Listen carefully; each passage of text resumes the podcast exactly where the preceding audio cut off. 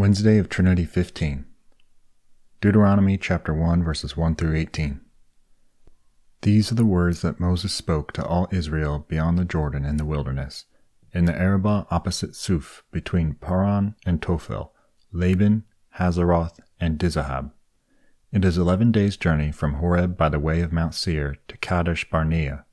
In the fortieth year, on the first day of the eleventh month, Moses spoke to the people of Israel according to all that the Lord had given him in commandment to them. After he had defeated Sihon the king of Amorites, who lived in Heshbon, and Og the king of Bashan, who lived in Ashtaroth and in Edrei. Beyond the Jordan, in the land of Moab, Moses undertook to explain this law, saying, The Lord our God said to us in Horeb, You have stayed long enough at this mountain. Turn and take your journey, and go to the hill country of the Amorites, and to all their neighbors in the Arabah, in the hill country, and in the lowland, and in the Negeb by the seacoast, the land of the Canaanites, the Lebanon, and as far as the great river, the river Euphrates. See, I have set the land for you. Go in and take possession of the land that the Lord swore to your fathers, to Abraham, to Isaac, and to Jacob, to give to them and to their offspring after them. At that time I said to you, I am not able to bear you by myself. The Lord your God has multiplied you, and behold, you are today as numerous as the stars of heaven. May the Lord, the God of your fathers, make you a thousand times as many as you are, and bless you as he has promised you. How can I bear by myself the weight and burden of you and your strife? Choose for your tribes wise, understanding, and experienced men, and I will appoint them as your heads. And you answered me, The thing that you have spoken is good for us to do. So I took the heads of your tribes, wise and experienced men, and set them as heads over you, commanders of thousands, commanders of hundreds, commanders of fifties, commanders of tens, and officers throughout your tribes.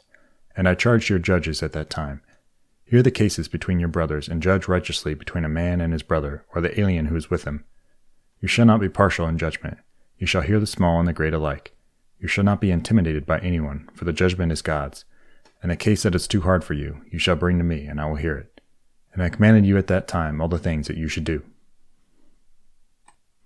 Matthew chapter 5 verses 1 through 20. Seeing the crowds, he went up on the mountain, and when he had sat down, his disciples came to him. And he opened his mouth and taught them, saying, Blessed are the poor in spirit, for theirs is the kingdom of heaven. Blessed are those who mourn, for they shall be comforted. Blessed are the meek, for they shall inherit the earth. Blessed are those who hunger and thirst for righteousness, for they shall be satisfied. Blessed are the merciful, for they shall receive mercy.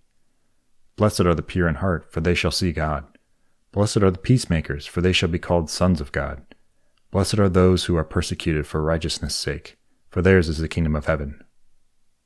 Blessed are you when others revile you and persecute you, and utter all kinds of evil against you falsely on my account. Rejoice and be glad, for your reward is great in heaven, for so they persecuted the prophets who were before you. You are the salt of the earth, but if salt has lost its taste, how shall its saltiness be restored? It is no longer good for anything except to be thrown out and trampled under people's feet. You are the light of the world. A city set on a hill cannot be hidden.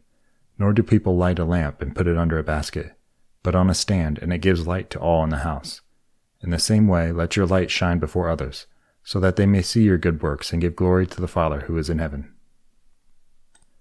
Do not think that I have come to abolish the law or by the prophets. I have not come to abolish them, but to fulfill them. For truly I say to you, until heaven and earth pass away, not an iota, not a dot, will pass from the law until all is accomplished.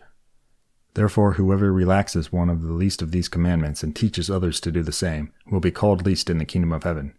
But whoever does them and teaches them will be called great in the kingdom of heaven. For I tell you, unless your righteousness exceeds that of the scribes and Pharisees, you will never enter the kingdom of heaven.